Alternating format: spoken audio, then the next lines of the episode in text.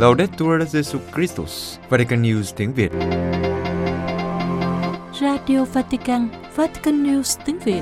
Chương trình phát thanh hàng ngày về các hoạt động của Đức Thánh Cha, tin tức của Tòa Thánh và Giáo hội Hoàn Vũ được phát 7 ngày trên tuần từ Vatican và Roma. Kính mời quý vị nghe chương trình phát thanh hôm nay thứ Bảy ngày 8 tháng 10 gồm có Trước hết là bản tin Kế đến là chia sẻ lời Chúa.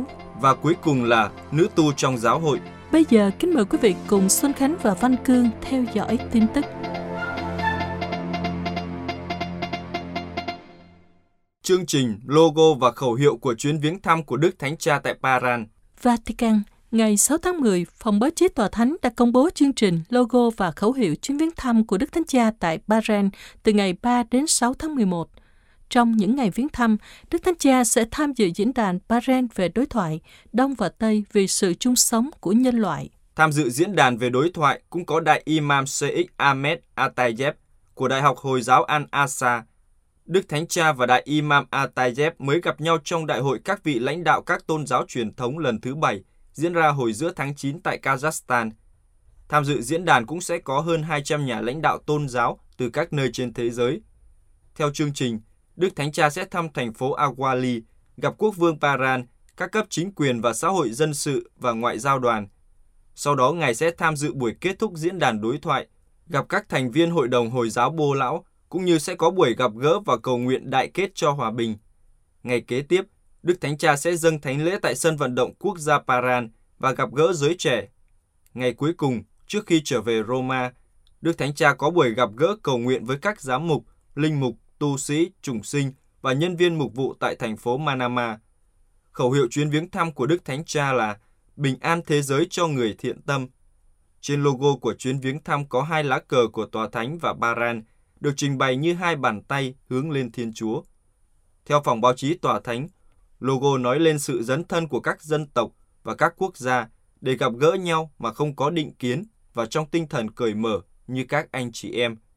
Một cành ô liu vươn lên từ bàn tay, tượng trưng cho hòa bình, hoa trái của cuộc gặp gỡ huynh đệ. Dòng chữ Đức Giáo Hoàng Francisco màu xanh lam nằm bên dưới biểu tượng cho thấy rằng chuyến tung du được phó thác cho Đức Mẹ Ả Rập, vị bảo trợ của nhà thờ chính tòa. Nhà thờ này là món quà của quốc vương Bahrain tặng cho giáo hội công giáo địa phương. Đức Thánh Cha chia buồn về vụ xả súng khiến ít nhất 36 người chết tại một nhà trẻ ở Thái Lan. Vatican, trong điện thư được ký bởi Đức Hồng Y Quốc vụ Khanh Tòa Thánh Pietro Parolin gửi đến Tòa Sứ Thần tại Thái Lan, Đức Thánh Cha chia buồn về bi kịch xả súng khiến ít nhất 36 người chết tại một nhà trẻ ở Thái Lan và cầu nguyện cho những người đã qua đời cũng như những nạn nhân và gia đình của họ. Ngày 6 tháng 10, tại một nhà trẻ ở huyện Naklang, tỉnh Nong Bua Lam Phu, phía đông bắc Thái Lan, một cụ cảnh sát 34 tuổi đã xông vào một nhà trẻ vào giờ ăn trưa và vừa nổ súng vừa dùng dao đâm nhiều người. Theo báo chí địa phương, trong số 36 người thiệt mạng có 24 trẻ em. Thủ phạm đã tự sát tại nhà sau khi sát hại vợ và con. Đây là một trong những vụ có số trẻ em bị giết nhiều nhất trong một vụ thảm sát bởi một kẻ giết người duy nhất trong lịch sử gần đây. Trong điện thư, Đức Hồng Y Parolin viết, Vô cùng đau buồn khi hay tin về vụ tấn công kinh hoàng đã xảy ra tại một trung tâm chăm sóc trẻ em ở Uthai Sawan. Đức Thánh Cha bày tỏ lời chia buồn sâu sắc và bảo đảm sự gần gũi thiêng liêng của Ngài với tất cả những ai bị ảnh hưởng bởi hành động bạo lực không thể diễn tả, chống lại những trẻ em vô tội. Đức Hồng Y cũng cho biết, trong khi khẩn cầu sự chữa lành và ơn an ủi của Thiên Chúa trên những người bị thương và người thân đang đau khổ, Đức Thánh Cha cầu nguyện để trong giờ phút vô cùng đau thương, họ có thể có được sự nâng đỡ và sức mạnh từ tình liên đới của người lân cận và của những người dân khác. Điện thư kết thúc với lời Đức Thánh Cha cầu xin Thiên Chúa ban xuống trên tất cả người dân Thái Lan phúc lành bình an và sự kiên trì trong điều thiện hảo. Hội đồng Giám mục Việt Nam gửi thư chung và công bố ban thường vụ mới. Việt Nam, sau 5 ngày họp của Hội đồng Giám mục Việt Nam với sự hiện diện đông đủ các giám mục của 27 giáo phận, Đại hội lần thứ 15 đã công bố thư chung gửi Cộng đoàn Dân Chúa, đồng thời bầu Ban Thường vụ và Chủ tịch các ủy ban trực thuộc Hội đồng Giám mục Việt Nam, nhiệm kỳ 2022 đến 2025. Đại hội lần thứ 15 của Hội đồng Giám mục tập trung vào 6 chủ đề chính. Trước tiên là soạn thảo và công bố thư chung gửi Cộng đoàn Dân Chúa về định hướng mục vụ 3 năm, phê chuẩn bản dịch toàn bộ Kinh Thánh Tân ước của Ủy ban Kinh Thánh, chấp thuận cho thử nghiệm đề án Thư viện điện tử của Ủy ban Văn hóa và thông tin giáo sĩ của dự án số hóa dữ liệu Giáo hội Công giáo Việt Nam, tiếp tục trao đổi về tiến trình phong thánh cho Đức cha Lampet de la Motte và Đức cha François Paulu, lắng nghe Ủy ban giáo sĩ và chủng sinh trình bày về hội nghị thường niên của các đại chủng viện và cuối cùng bầu ban thường vụ và chủ tịch các ủy ban trực thuộc Hội đồng Giám mục Việt Nam nhiệm kỳ 2022-2025. Ban thường vụ mới của Hội đồng Giám mục Việt Nam nhiệm kỳ 2022-2025 được bầu với Chủ tịch Đức Tổng Giám mục Du Xe Nguyễn Năng của Tổng giáo phận Sài Gòn, Phó Chủ tịch Đức Tổng Giám mục Du Xe Vũ Văn Thiên của Tổng giáo phận Hà Nội, Tổng Thư ký Đức cha Du Xe Đỗ Mạnh Hùng của giáo phận Phan Thiết và Phó Tổng Thư ký Đức cha Louis Nguyễn Anh Tuấn, giám quản tông tòa giáo phận Hà Tĩnh. Trong thư chung gửi Cộng đoàn Dân Chúa, các giám mục Việt Nam nhấn mạnh đến chứng tá mạnh mẽ về đức bác ái Kitô giáo qua việc phục vụ của nhiều Kitô hữu trong bối cảnh đại dịch vừa qua, để lại những ấn tượng tốt đẹp về giáo hội công giáo. Điểm chính yếu của thư chung tập trung vào việc mời gọi anh chị em sống tinh thần hiệp hành. Các giám mục viết, dù giai đoạn Thượng Hội đồng cấp giáo phận đã kết thúc, tinh thần hiệp hành vẫn cần phải được tiếp tục và phát huy trong đời sống giáo hội địa phương. Vì thế chúng tôi đề ra chương trình một vụ 3 năm sắp tới như sau. Năm 2023, củng cố sự hiệp thông. Năm 2024, thúc đẩy sự tham gia đời sống giáo hội. Năm 2025, cùng nhau loan báo tin mừng cách riêng cho năm sắp tới 2023 với chủ đề củng cố sự hiệp thông, Thư chung đề nghị một số thực hành cụ thể. Trước tiên là cố võ việc đọc kinh thánh đối với cá nhân, việc chia sẻ lời Chúa trong gia đình hoặc trong nhóm nhỏ để lời Chúa thấm nhập cuộc sống. Cách riêng đối với các linh mục, Thư chung mời gọi các vị chủ chanh quan tâm dành thời gian chuẩn bị bài giảng trong các cử hành phụng vụ, mở các lớp học thánh kinh và giúp anh chị em tín hữu được nuôi dưỡng bằng lời hàng sống. Kế đến, các giám mục mời gọi các tín hữu hiệp thông với Chúa qua việc tham dự thánh lễ cách tích cực và sống động, nhờ đó ngày càng củng cố mối hiệp thông với Chúa và với nhau trong Chúa. Đồng thời liên đối với anh chị em qua những nghĩa cử bác ái giữa những người đồng đạo, cũng như đối với anh chị em không cùng niềm tin. Thư chung nhấn mạnh, mối quan tâm này cần phải được thực hiện cách cụ thể và mang tính lâu dài nhằm nâng đỡ những người bất hạnh, Đức bác ái là cốt lõi giáo huấn của Chúa Giêsu, người dạy chúng ta khi chúng ta giúp đỡ người nghèo khổ là giúp đỡ chính Chúa.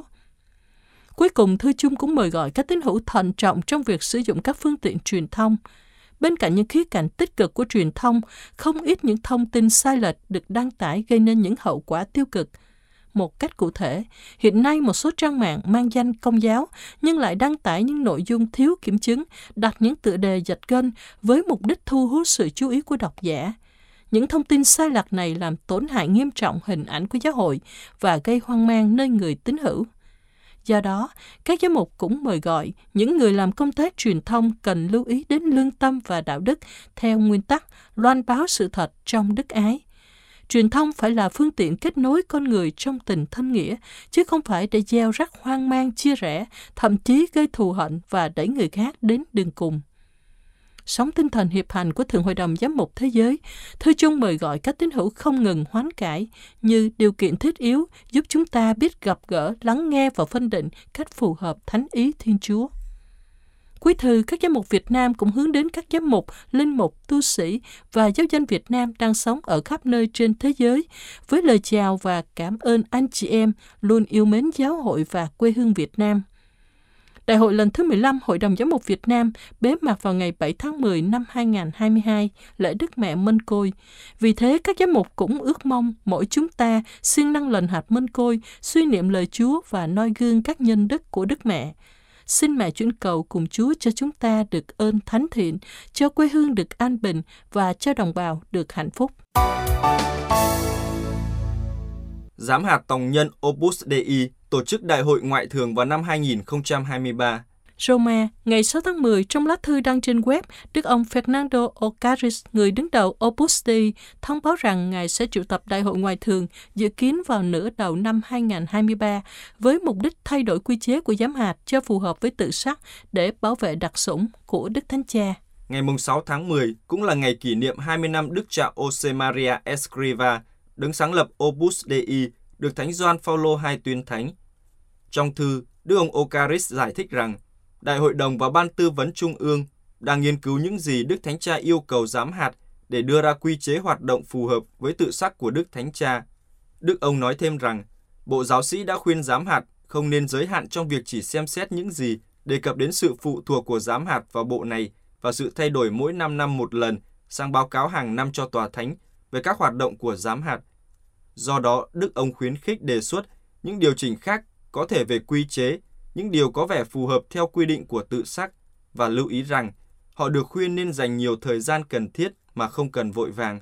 Vào ngày 22 tháng 7, Đức Thánh Cha đã ban hành tự sắc Et Charisma Tuendum, điều chỉnh một số cấu trúc của giám hạt dựa trên cơ sở tông hiến Predicate Evangelium với mục đích bảo vệ đặc sủng và thúc đẩy hoạt động loan báo tin mừng mà các thành viên của giám hạt thực hiện trên thế giới bằng cách truyền bá lời kêu gọi nên thánh trong thế giới qua việc thánh hóa công việc và các dấn thân trong gia đình và xã hội.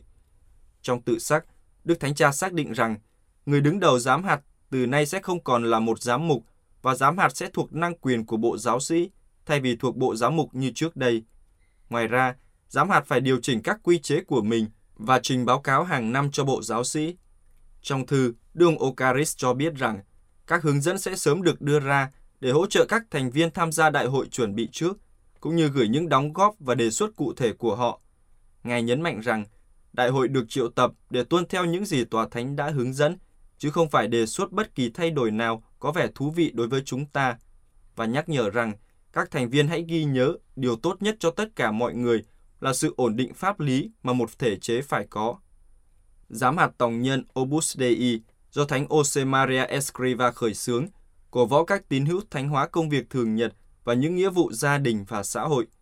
Với tự xác Utsit cách đây 40 năm, Thánh giáo hoàng Gioan Phaolô II nâng tổ chức này thành một giám hạt tổng nhân, phần nào giống như một giáo phận không có lãnh thổ. Theo niên giám tòa thánh năm 2022, giám hạt có 2.115 linh mục với 1.945 nhà thờ và trung tâm mục vụ, 127 trùng sinh và 93.510 thành viên giáo dân. Khoảng 60 tu sĩ đã phải rời đi hoặc bị trục xuất khỏi Nicaragua kể từ năm 2018. Nicaragua, hôm 5 tháng 10, nhóm những người bảo vệ nhân quyền Nicaragua không bao giờ nữa đã thông báo rằng kể từ tháng 4 năm 2018, ít nhất 60 tu sĩ giáo hội công giáo, bao gồm các linh mục và nữ tu, đã rời khỏi Nicaragua hoặc bị trục xuất khỏi Nicaragua trong bối cảnh cuộc khủng hoảng chính trị xã hội tại nước này. Luật sư của nhóm Jade Van Divia, một trong những người chịu trách nhiệm, cho rằng chúng tôi đã đếm được hơn 60 tu sĩ đã bị rời đi, bị tước hộ chiếu, quốc tịch, nơi cư trú, bị từ chối nhập cảnh vào Nicaragua hoặc những người đã quyết định sống lưu vong. Trong số các tu sĩ đã rời Nicaragua vì những lý do khác nhau, có cựu sứ thần tòa thánh Vandema Stanislav Sommerstadt bị chính phủ trục xuất, giám mục phụ tá Tổng giáo phận Managua Silvia Baez và 18 nữ tu thuộc dòng thừa sai Bắc Ái do mẹ Teresa Cancuta thành lập. Luật sư Van Divia nói rằng ít nhất 30 tu sĩ đã quyết định sống lưu vong để bảo vệ sự sống và an toàn thể lý của họ. Ông nói, chúng tôi đã nhận được lời tố cáo từ các linh mục ở Ý, Costa Rica, El Salvador, Mexico, Vatican và trong trường hợp ở của Hoa Kỳ, nước này đã tiếp đón đức cha Baez và cha Roman. Nhóm bảo vệ nhân quyền lưu ý rằng việc cưỡng bức các nhóm tu sĩ di dời là một mô hình chung ở cấp độ quốc gia. Đó là một trong những giai đoạn của chế độ muốn bịt miệng những tiếng nói có tổ chức hợp pháp cuối cùng tồn tại ở Nicaragua, ví dụ như giáo hội công giáo. Chế độ này đã chống lại giới truyền thông, chống lại các tổ chức nhân quyền, chống lại các nhà hoạt động, giáo hội, các nghệ sĩ. Luật sư Vandivia nhắc đến việc chính phủ Nicaragua chống lại giáo hội như vụ bắt giữ đức cha Rolando Alvarez của giáo phận Matagalpa và là giám quản tông tòa của giáo phận Esteli và linh mục Oscar Benavides.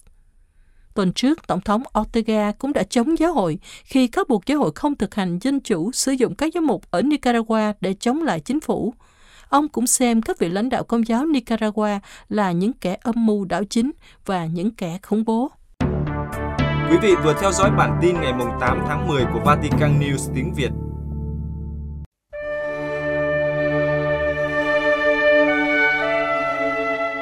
Vatican News tiếng Việt. Chuyên mục Chia sẻ lời Chúa.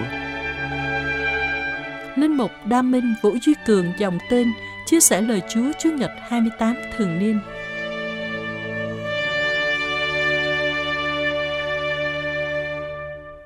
Chẳng phải cả 10 người đều được khỏi sao? Thế 9 người kia đâu? Sao không thấy họ trở lại tôn vinh Thiên Chúa mà chỉ có người ngoại bang này? Thưa ông bà anh chị em, đây vừa là câu hỏi, vừa là nỗi diễn tả sự thất vọng đến ngạc nhiên của Chúa Giêsu về cách hành xử thiếu lòng biết ơn của những người bị phong hủi được ơn chữa lành. Họ đã đi mất hút sau khi được sạch.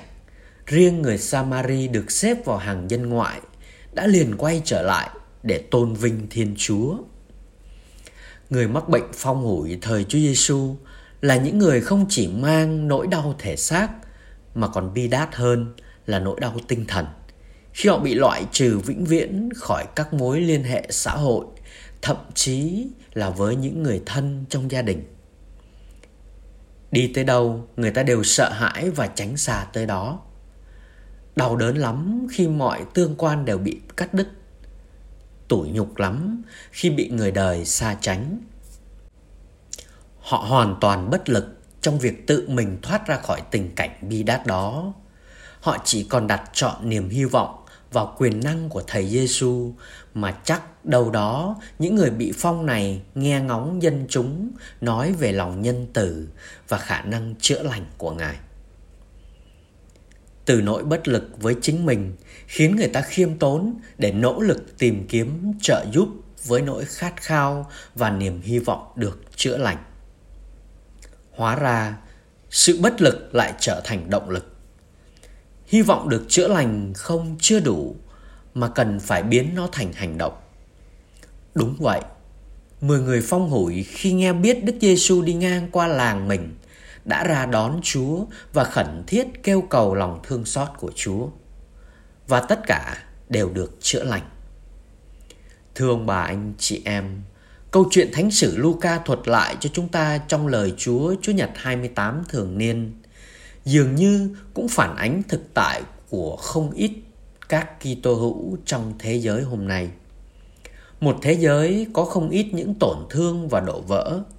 Một thế giới còn đó rất nhiều những con người cần được chữa lành, đặc biệt là những nỗi đau trong tâm hồn và đời sống tâm linh. Mười người phong hủi trong câu chuyện tin mừng cho thấy họ đều được sạch, nhưng chỉ có một người được chữa lành hoàn toàn. Chính lòng biết ơn khiến cho người dân ngoại quay trở lại ca tụng và tôn vinh Chúa. Và khi ấy, anh ta được biến đổi hoàn toàn. Đến độ Chúa Giêsu đã thốt lên: "Đứng dậy về đi, lòng tin của anh đã cứu chữa anh." Lòng biết ơn và thái độ sống biết ơn là diễn tả sống động của một người có lòng tin. Tin vào quyền năng và tình thương của Chúa trong đời mình. Đặt Chúa làm trung tâm thay vì muốn tự mình làm chủ và định đoạt tất cả như thể Chúa chẳng liên can gì đến đời mình.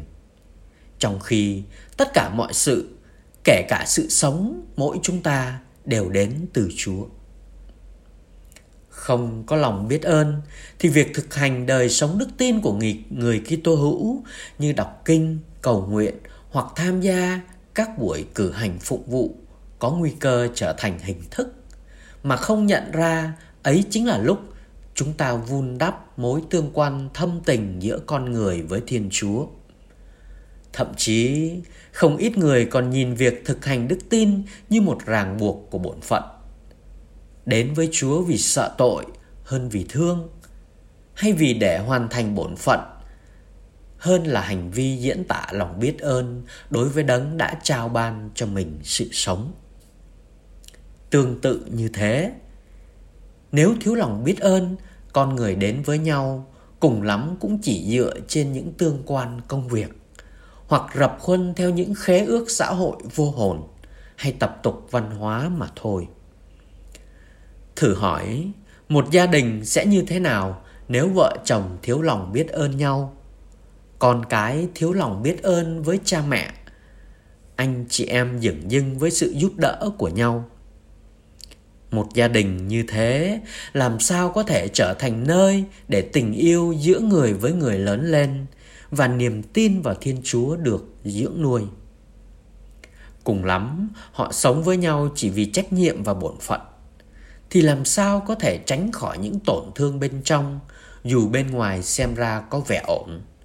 Thậm chí, có những gia đình còn được người bên ngoài trầm trồ là đằng khác. Thử hỏi, một cộng đoàn đời sống tu trì hay một cộng đoàn đức tin sẽ ra thế nào khi nơi đó có các thành viên thiếu lòng biết ơn với chúa và không có lòng biết ơn với nhau. Nếu một người bước vào đời sống thánh hiến mà không khởi từ lòng biết ơn chúa và muốn dùng đời mình để đáp lại tình yêu chúa, thì cùng lắm là họ đang đi tìm cho mình một nơi để tu thân, hoặc tầm thường hơn nữa là để tiến thân, chứ chưa thực sự là hiến thân sống với nhau mà thiếu vắng lòng biết ơn, thì cộng đoàn tu trì có nguy cơ trở thành một tập thể những con người chỉ sống chung với nhau. Có thể họ đang đi chung trên một con đường đấy, nhưng nơi ấy mỗi người tìm cách vun đắp cho ước mơ và mục đích sống riêng của mình. Nhìn bên ngoài cũng có thể là ổn, nhưng bên trong xem ra còn thiếu gì đó quan trọng lắm. Hơn nữa một khi người ta chỉ biết sống vì luật và trách nhiệm, thì người đó rất dễ đòi hỏi quyền lợi. Việc chỉ trích và đổ lỗi cho nhau là điều khó tránh khỏi. Hoặc nếu một người chỉ vâng phục hay muốn người khác vâng phục mình vì sợ, thì e khó có lòng yêu mến và kính trọng lẫn nhau, và càng không có được niềm vui và sự tự do nội tâm đích thực điều này đúng trong mọi ơn gọi và bậc sống. Chỉ cần lòng biết ơn chân thành, mọi sự sẽ trở nên khác. Người ta không thể nói mình biết ơn chúa một khi chưa có lòng biết ơn nhau. Vì tình yêu và sự sống từ chúa đến với mỗi người chúng ta qua trung gian những con người cụ thể. Tôi không thể tự mình hiện hữu trên đời. Tôi không thể tự mình xây đắp một mái ấm hay lập nên một cộng đoàn tu trì? Vì thế, cần lắm lòng biết ơn chúa qua việc biết ơn nhau. Lòng biết ơn có sức mạnh chữa lành và chữa lành tận căn. Nếu việc nghe lời chúa không chỉ như nghe một câu chuyện của quá khứ, nếu chúng ta không đặt bản thân như một người ngoài cuộc, thì lời chúa hôm nay chắc chắn đang nói với mỗi chúng ta đấy quý ông bà, anh chị em và cả tôi được mời hãy nhìn thấy mình trong câu chuyện tin mừng hôm nay liệu tôi có thấy mình nơi người Samari ngoại bang lập tức quay trở lại để ca tụng và tôn vinh Chúa vì ơn lành mình nhận được chăng? Hay đâu đó, tôi có thấy mình vẫn đang mải miết trên lối nẻo riêng nơi chín người kia? Giả như thấy mình nơi cái vô ơn và bận rộn quanh quẩn với thế giới hạn hẹp, thì cũng chẳng sao quay lại để sống đời biết ơn và ca tụng Chúa cũng chẳng muộn. Chúa vẫn đang chờ chín người còn lại đấy. Amen.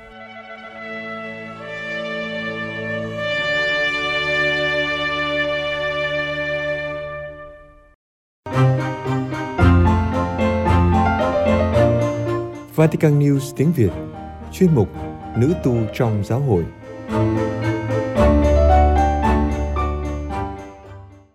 Lật qua các sự kiện lịch sử, có những khoảnh khắc khi các nữ tu bước vào dòng sự kiện của cuộc sống nhân loại. Một trong những trường hợp đó là các thánh tử đạo dòng các Minh ở Compiègne. Nhiều người đã nghe nói về họ, nhưng có thể không biết rằng sự hy sinh của họ có thể đã giúp kết thúc triều đại kinh hoàng, một giai đoạn của cuộc cách mạng Pháp khi mà sau khi nền đệ nhất Cộng hòa thành lập, hàng loạt vụ thảm sát và nhiều vụ hành quyết công khai đã diễn ra để đáp lại lòng nhiệt thành cách mạng, sự chống đối giáo sĩ và các cáo buộc phản quốc. Tất cả bắt đầu từ một giấc mơ. Năm 1693, một nữ giáo dân khuyết tật 29 tuổi sống tại dòng Cát Minh ở Compiègne đã mơ thấy Chúa Giêsu cùng với Chúa có mẹ Maria, Thánh Teresa Avila và hai nữ tu khác dòng Cát Minh có liên hệ với đan viện.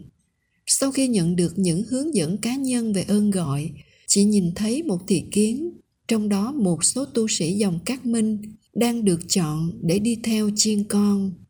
Đến năm 1786, mẹ Teresa Augustino, mẹ bề trên mới đắc cử của đan viện đó, đã tìm thấy lời tường thuật về thị kiến mà sơ Elizabeth Tẩy Giả đã nhận được trước khi tuyên khấn trở thành tu sĩ dòng Cát Minh.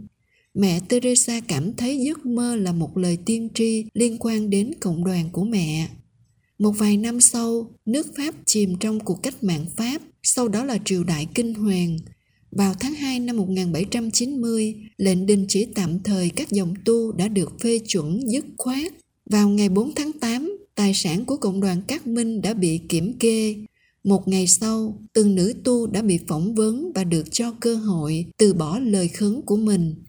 Trước sự ngạc nhiên của các giám đốc cách mạng thi hành nhiệm vụ, mỗi nữ tu đều bày tỏ niềm tin chắc chắn rằng sẽ trung thành với lời khấn của mình cho đến chết. Vào ngày 6 tháng 4 năm 1792, việc mặc tu phục bị xem là bất hợp pháp. Vào lễ phục sinh, hai ngày sau đó, giấc mơ của sơ Elizabeth tẩy giả đã được chia sẻ với các thành viên khác trong cộng đoàn. Mọi thứ sau đó bắt đầu thay đổi nhanh chóng. Đến tháng 8, tất cả các đăng viện nữ được ra lệnh phải đóng cửa và sơ tán. Ngay sau đó tài sản của họ đã bị tịch thu. Vào ngày 14 tháng 9, lễ suy tôn thánh giá, 20 nữ tu dòng các Minh ở Compiègne đã di tản khỏi tu viện. Nhờ sự giúp đỡ của bạn bè, họ tìm thấy nơi trú ẩn ở bốn địa điểm khác nhau và có thể mua được bộ quần áo dân sự. Họ không đủ khả năng mua thường phục để thay đổi, Họ đã yêu cầu chính phủ tài trợ nhưng không được trả lời. Không lâu sau, mẹ Teresa Augustino đã chia sẻ một đề xuất với bốn nữ tu lớn tuổi nhất mà mẹ đã sống cùng. Đề xuất đó mời gọi toàn thể cộng đoàn dân hiến mạng sống của họ vì sự cứu độ của nước Pháp. Noi gương thánh Teresa Avila, người đã cải tổ dòng các minh Carmen theo ý nguyện đó. Có thể hiểu được khi mẹ gặp phải sự phản kháng ngay lập tức. Cuối cùng, ai là người sẽ sẵn lòng tự nguyện nộp mình chịu chặt đầu ngay lập tức bởi chiếc máy chém mới được khánh thành tuy nhiên đáng chú ý là trong khoảng thời gian vài giờ hai nữ tu cao tuổi đã xin mẹ bề trên của họ tha thứ cho sự thiếu can đảm của họ điều này đã mở đường cho mẹ teresa đề xuất với các thành viên khác của cộng đoàn một hành động tự hiến kể từ ngày 27 tháng 11 Hàng ngày mỗi nữ tu nhắc lại một hành động tự hiến vì sự cứu rỗi của nước Pháp được mẹ bề trên viết. Cuối cùng một ý chỉ được thêm vào, đó là xin ơn được trả tự do cho những người đã bị bắt và sẽ có ít người bị chém hơn. Vào ngày 21 tháng 6 năm 1794, binh lính lục soát nơi ở của các nữ tu. Ngày hôm sau, các nữ tu bị bắt vì bằng chứng thu được trong quá trình khám xét cho thấy họ tiếp tục sống đời dân hiến và có thiện cảm với chế độ quân chủ.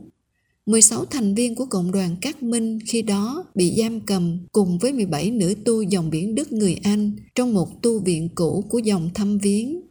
Vào ngày 12 tháng 7, khi bộ quần áo thường dân duy nhất của họ đang ướt sũng thị trưởng của Compiègne cùng với những người lính xông vào tu viện và rất ngạc nhiên khi thấy các nữ tu đang mặc tu phục của họ. Nhưng chuyến đi của họ đến Paris để chịu xử án không thể bị trì hoãn. Vào ngày 17 tháng 7, 16 nữ tu dòng Cát Minh cùng với 24 tù nhân khác đã bị kết tội là kẻ thù của nhân dân cùng với các tội danh khác và bị kết án tử hình Giờ đây, mỗi nữ tu đã chuẩn bị tinh thần để thực hiện giấc mơ tiên tri, họ sẽ sớm đi theo chiên con.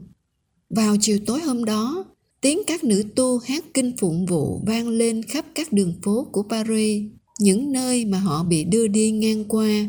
Kẻ hành quyết cũng cho phép các nữ tu đọc xong kinh nguyện cho những người sắp chết, bao gồm cả hát kinh Te Deum. Sau khi hát tiếp bài hát Veni Creator Spiritus lạy Chúa Thánh Thần xin hãy đến và lặp lại lời khấn.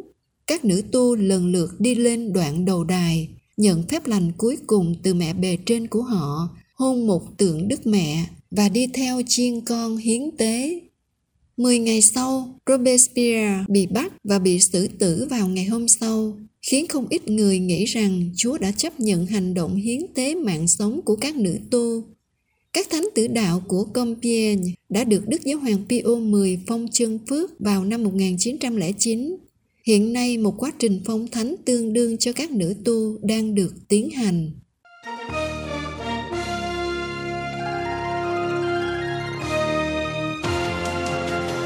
Cảm ơn quý vị đã chú ý lắng nghe chương trình Radio Vatican của Vatican News tiếng Việt.